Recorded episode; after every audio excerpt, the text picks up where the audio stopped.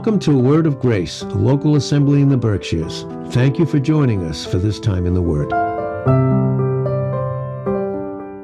Okay, in 1 Corinthians 10,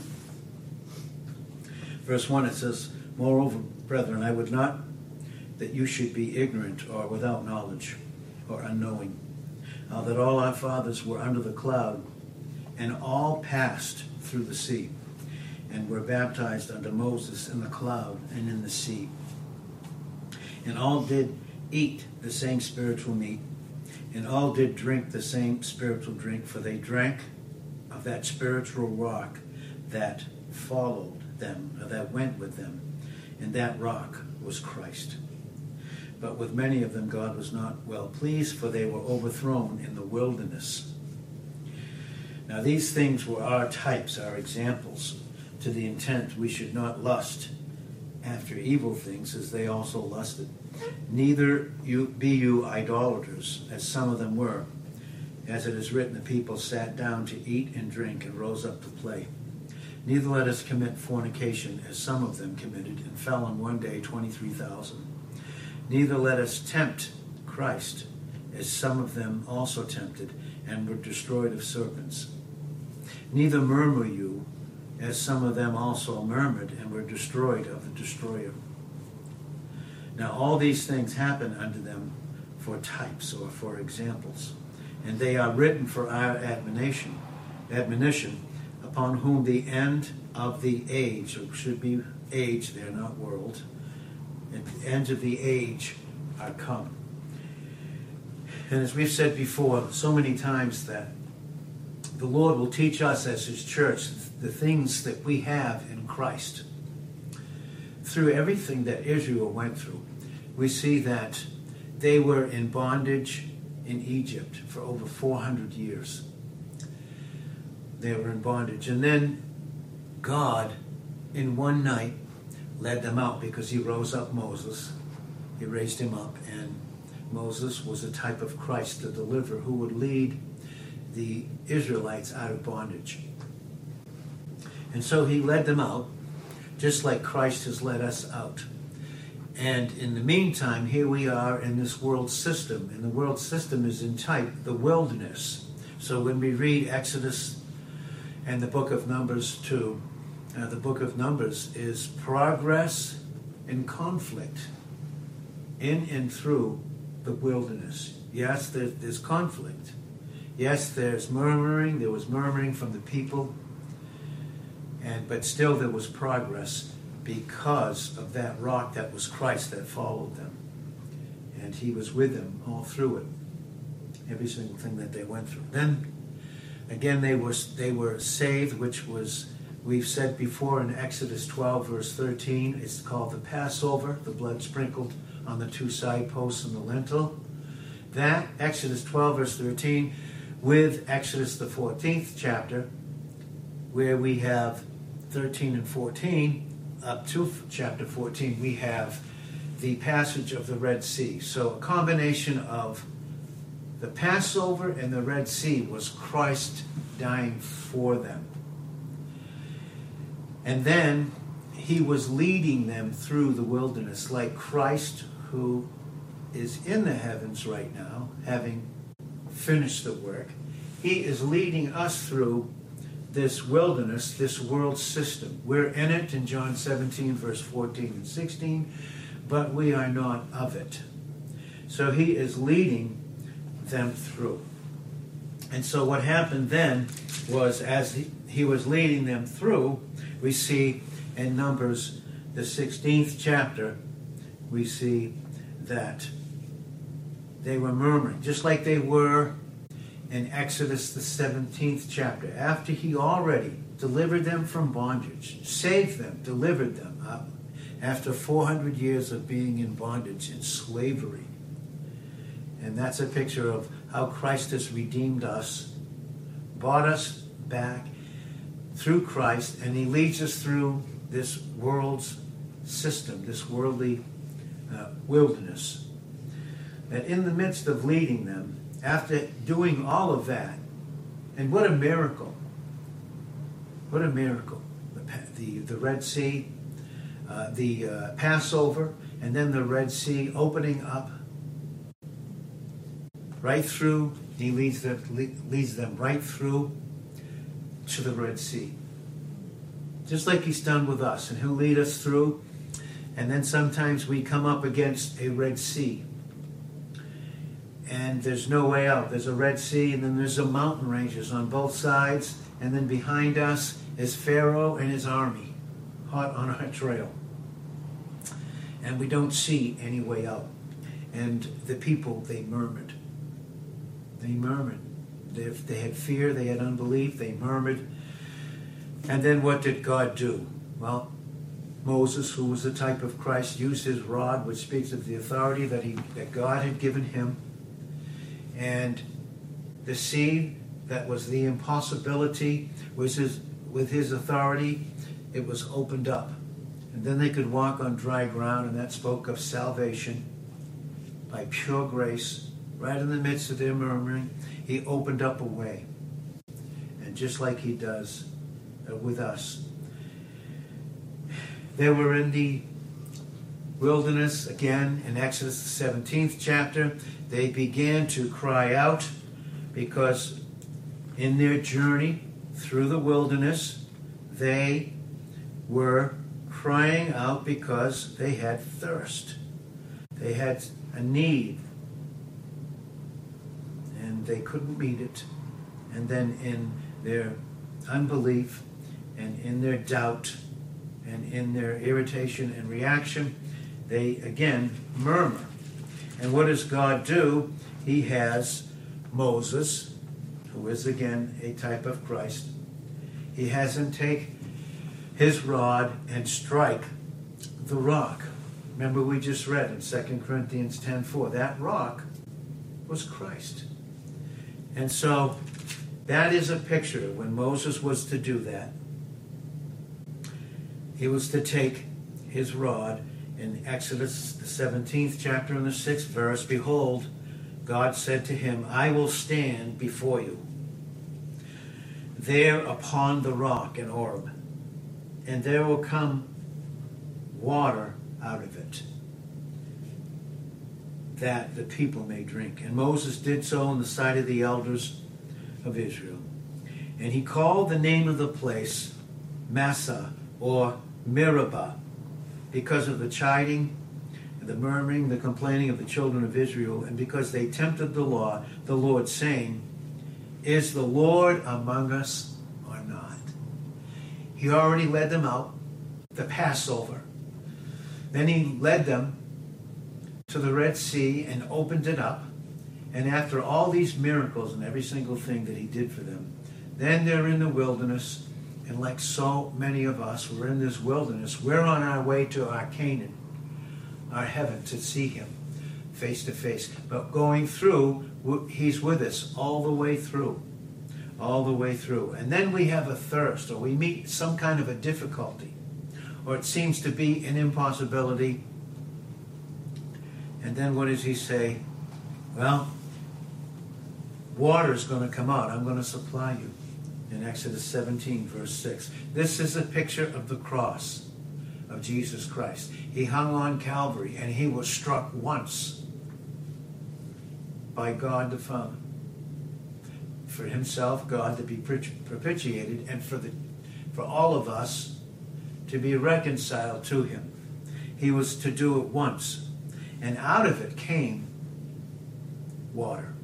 Remember when the soldier took the spear, they found that Jesus was already crucified and they didn't break his legs because the sacrifice in type, the lamb or the sacrifice, none of the bones were to be broken.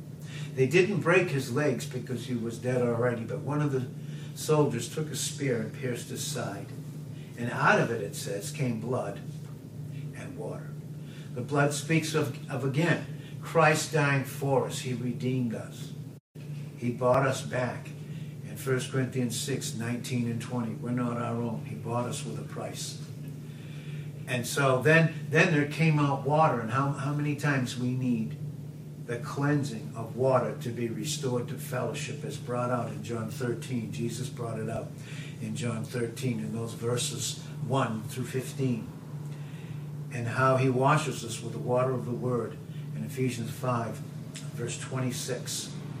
And so this is what he was uh, showing very, very clearly through these types in the Old Testament. And so the water comes out because they were complaining. They said, Is the Lord among us or not? Sometimes we get in circumstances and situations. Maybe we are hungering and thirsting for something, we have a need. Uh, we think of ourselves or someone else, and it seems hopeless, and it seems like there's no way out. And then doubt comes in, and we begin to question Him. Is the Lord among us or not? You mean the one that was your Passover? The one who through Christ and his sacrifice, his shed blood, his spiritual death on the cross, in type in Exodus 12, verse 13, and in the Red Sea. After all of that, is he still among you? Is he still going to see you through? Is he still going to see us through? And then in verse 8 of Exodus 17, it says, Then came Amalek and fought with Israel in Rephidim. Rephidim. The place of refreshing, the place of having our need met. As soon as the need is met, who comes? It's Amalek. And that's a type of the flesh. God meets us. He's done all these things. And how quickly we can forget God and the flesh can come in and then we question, is the Lord among us? And so Moses said unto Joshua, and Joshua is another type of Christ, choose us out men and go out and fight with Amalek. Why? Because who was the battle? Remember what he told them in Exodus 14, 14? In verse 13 of Exodus 14, you're to stand still. And in standing still, you will see the salvation of the Lord, the the way that he has delivered you. Why? Because in 14, the Lord will fight you. And so Joshua, a type of Christ, he will go out and fight with Amalek. Should we get in a battle with our flesh? No. We're to turn away from it. In Hebrews 12, 2, we're to look away from all that would distract unto Jesus. And so, what is he teaching? What is he in, at this church age? And we are, and this is why the Bible makes it very clear and speaks of dispensational truth as much as someone and so many others go against that today. And that's the huge bent today. Is not to differentiate between God's earthly people, Israel, and us as his heavenly people. Their Messiah, yes, their Savior, their Messiah, just, just as much as a Savior for us. But there is earthly people, we're His heavenly people, His church, His bride, His body. We're not to get into a battle with it because the battle is the Lord's. We're not to get into it. We're to turn away from it. Why? Because it's already been defeated. And so he fought with Amalek. Go out tomorrow and fight, and I will stand on the top of the hill with the rod of God in my hand. So Joshua did as Moses said, said unto him, and fought with Amalek. And Moses and Aaron and Hur went up to the top of the hill, and it came to pass when Moses held up his hand that Israel prevailed. What is that a picture of? We just hold up our hand ready to receive. We need to just receive. Why? Because Christ has done it. He's finished the work. So we hold up our hand. And when we do, in a place of grace to receive, we prevail, just like Israel would. And when he let down his hand, uh, when we let down the hand that receives from God, Amalek prevails. Every time. When we get away from God, when we forget God, our hand goes down. Luke 18 1, men should always pray and not faint. Always. Always trust. Go to Him And to go to Him in the right way is to go to Him in prayer, trusting with absolute faith and dependence on Him. Because the whole thing that He was teaching Israel, and the whole thing that He teaches us in this dispensation that we are in, this dispensation is the church age, it's the age of grace. And what is He teaching us down here in this wilderness experience in the world system? What is He teaching us? Absolute dependence upon Him for everything. You know, the natural man in us does not want to depend, especially on God. It's why there's so many isms and so much philosophy and so much false teaching. Three steps, four steps, 12 steps. If you have enough faith, God will do this. Trust in the Lord with all your heart. In Proverbs 3 5. And then you will not lean unto your Amalek, your own understanding. In all your ways, acknowledge him with absolute dependence. And you know what? He'll direct your paths the way he did with Israel. He directed them to go in to the shelter where the blood was applied. And the death angel, death didn't touch them. They couldn't be separated from God. They couldn't be separated from life because they were in the place where God called them. They were in Christ in type. And the death angel passed over because he that dies once in Romans 6 verse 9 dies no more. And we are dead in Colossians 3 verse 3 and our life is hid. We're sheltered like Israel in type was. Our life is hid in Christ with God. We're hidden ones. We died and our life is hid with Christ and God. So, but Moses' hands were heavy. You know, he was their he was their leader, but he couldn't do it all by himself. No, not even him. Not even with everything that God gave him. He couldn't do it himself. And what did they do? They were smart. They took a stone. And of course, in type, in Psalm 118, verse 22, and in Isaiah 28, verse 16, Jesus Christ is the stone. Do you remember what he said to Peter? He said, Peter, he asked him in, in Matthew 16, verse 15, he asked all the disciples, Who do men say that I am? And then, of course, Peter, he could pipe up in two ways the right way and the wrong way, just like us at times. He can have that foot and mouth disease, or he can confess Christ.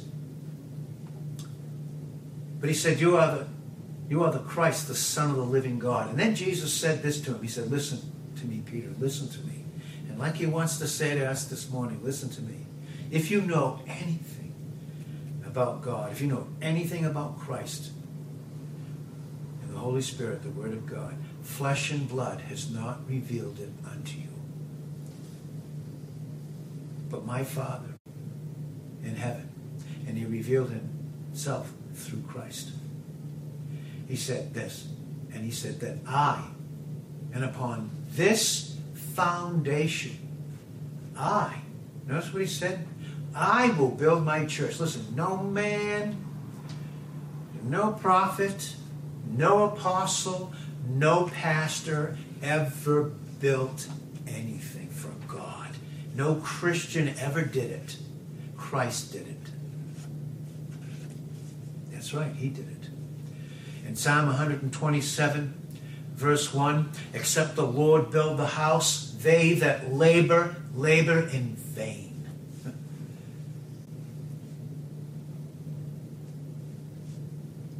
So they took a stone and put it unto him. That's the best thing we can do for each other. When we see another, their hands are starting to come down. Their hands are getting low because they're getting weak. And we know what it's like to be weak. Paul did. In 2 Corinthians 12 9, he said, When I'm weak, I'm strong. He always had he had Titus and he had Timothy to help put a stone under him, to get him back under Christ. Notice what it says. They took a stone and put it under him. He sat. And that's what we can be for others. We can be a place of rest. When we trust God, just like our sin affects more than us, first and foremost, it's against God who we forget. then the sin is against us and it'll affect others. But just like when I am in a right relationship with God through Christ by the power of the Holy Spirit, I'm constantly receiving because God is constantly giving. And when I function in that, I can put a stone under them. And Aaron and Hur stayed up his hands, the one on the one side, the other on the other side, and his hands were steady until the going down of the sun. And Joshua discomforted Amalek. Yeah, Joshua, the type of Christ, he discomforted Amalek. All we have to do is, like Moses, sit on Jesus Christ because he's defeated all of our enemies. That's why David could say in Psalm 56, verse 9, I will cry, when I cry out, uh, out unto the Lord, then will my enemies turn back. I don't get into a battle with my enemies with fear or how someone thinks about me or failures or the failures of others or my own struggles or the struggles of others. I don't make the struggles of others mine. I know right where to bring them, just where I should bring mine. And what happens? Joshua discomforted Amalek and his people and look at what they did it with with the edge of the sword. Yeah. When we get in spiritual battles and in type, when again, when we read the book of Ephesians, the antitype Christ who raised us up and brought us into our promised land, we read the book of Joshua in type. And in Ephesians 6, verse 18, in spiritual warfare, in Ephesians 6, 10 through 18, what do we do? We take up, in those verses, we take up the sword of the Spirit. What's the sword do? Jesus is the Word of God. We know that in John 1, verse 1. But then in Hebrews 4:12, the Word of God, who is Christ, is living and powerful and sharper than any two-edged sword, piercing even to, to the dividing asunder and, and apart from soul and spirit, flesh from who we are in Christ. He comes in and divides it. He's doing a work in us. He can only do a work in us because He's the only one that accomplished it for us. Yes, and God's for us. He was for the people, even when they murmured. He's for them. And then the Lord said unto Moses, Write this for a memorial in the book and rehearse it in the ears of Joshua, because when I go, he's going to be leading you.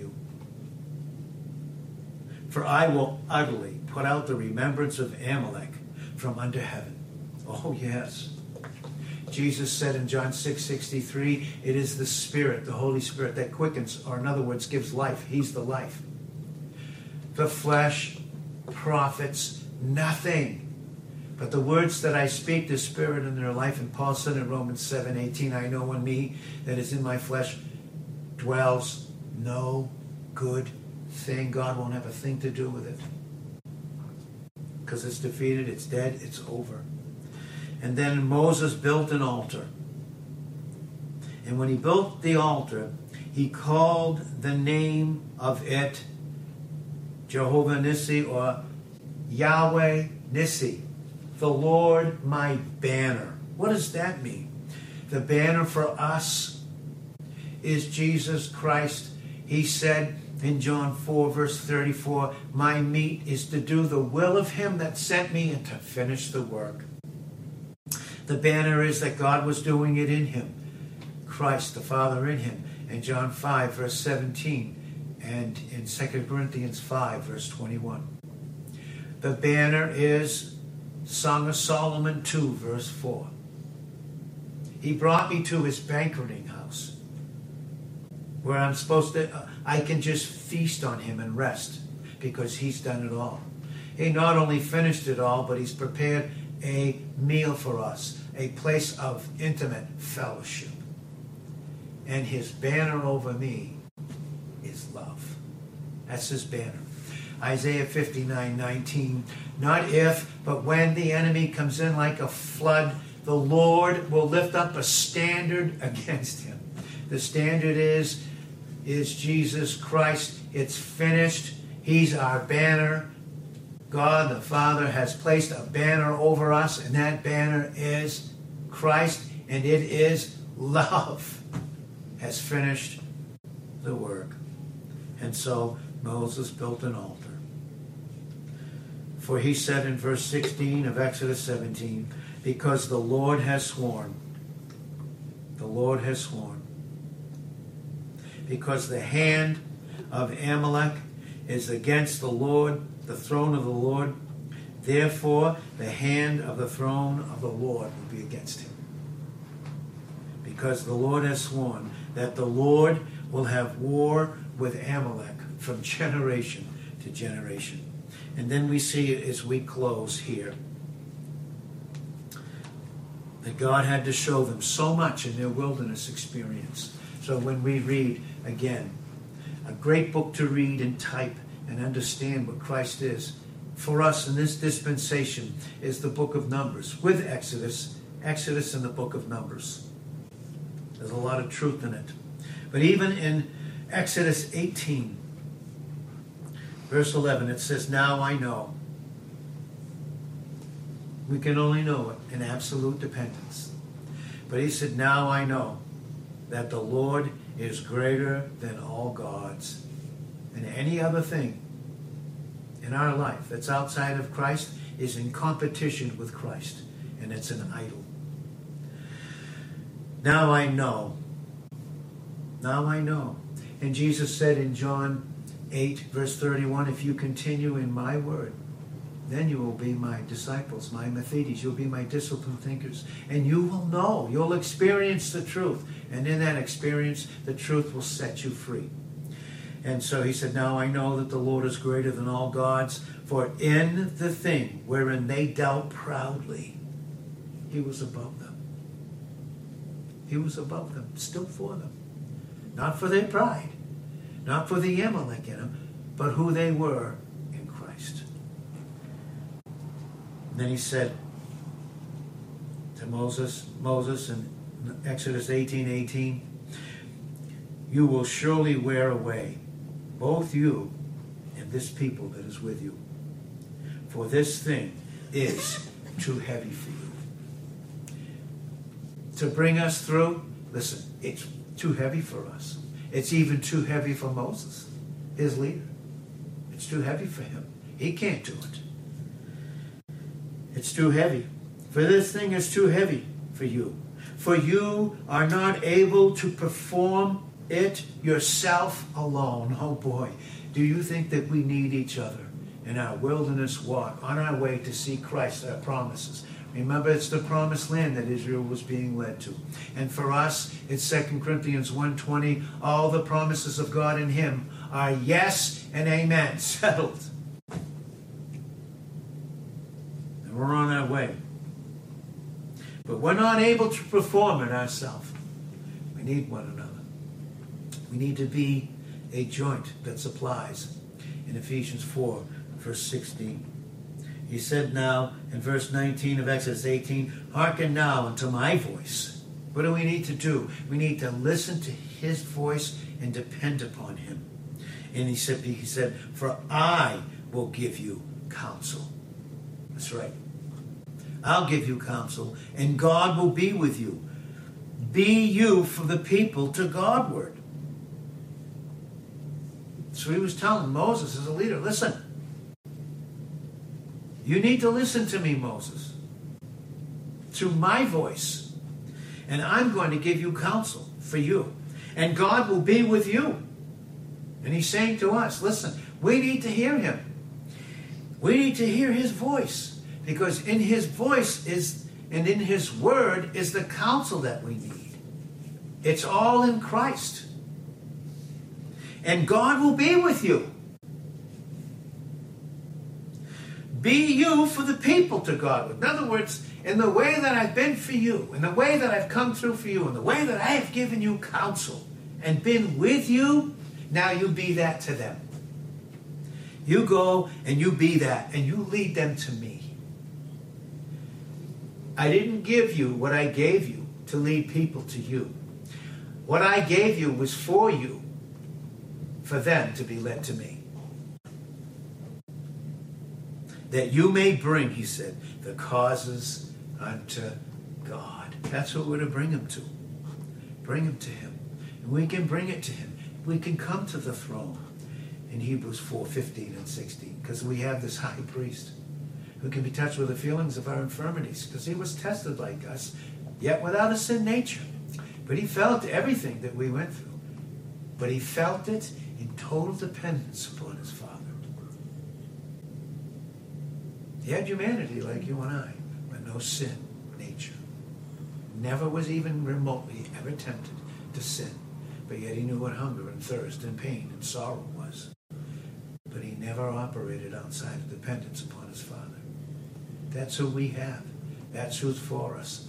In Psalm 56, verse 9, we said in Romans 8, verse 31. So as we wrap this up, so that you and I can bring them cause. We can bring the causes where they belong unto God. Psalm 55, 22, cast your burden upon the Lord. What, what is our cause? And he'll sustain you. He will never allow the righteous to be moved. 1 Peter 5 7, cast all your anxiety upon him, for he cares for you. He cares for you because you have an enemy. Satan is as a lion roaring about, walking about, seeking whom he may rip to pieces and slaughter. He has to bring us to a place. He has to bring us as his people, this right now, us in this dispensation of grace, the church age. He has to, he's given us Romans chapter 3. Justification. Romans chapter 4. Freely. Chapter 5. He's the much more of the grace of God and how greater his grace is than sin. And then in 6, we're to submit ourselves and accept the fact that we're already dead. And we are taught these truths, but we're still going through the wilderness, and then we end in Romans 7. Oh, the things that I know I should do, I don't do. And I want to do them, but I can't do them. And every time that I would do good, evil's present with me. Every time I try to perform in myself, to do the good thing that I know that I should do, evil's present with me. And all it can lead to in the wilderness experience is finally, oh, wretched man that I am. We couldn't even say that if he wasn't with us. Oh, wretched man that I am. Who's going to help me to perform? No. Who will deliver me? Who will save me? Who will get me out of this trying, this self help, this self hope? Who's going to get me out of it? Oh, I thank God through Jesus Christ. And then that opens up no condemnation, Romans 8 1. And it ends with no separation and we're victorious. And there's so much more. and Maybe we'll continue on this because there's so much more. So, Father, we thank you for the truth of your word. We thank you for everything that you've given us and every single thing about our life. Having you having already done everything for us is to teach us to depend upon you and what you've done. That's what the great lesson is. Keep Amalek away. Keep us away from Amalek. And thank you for Jesus. In Jesus' name, amen. Thank you for listening in. We hope you were blessed and God was glorified. Feel free to go to our website at awordofgrace.org for daily posts and teachings.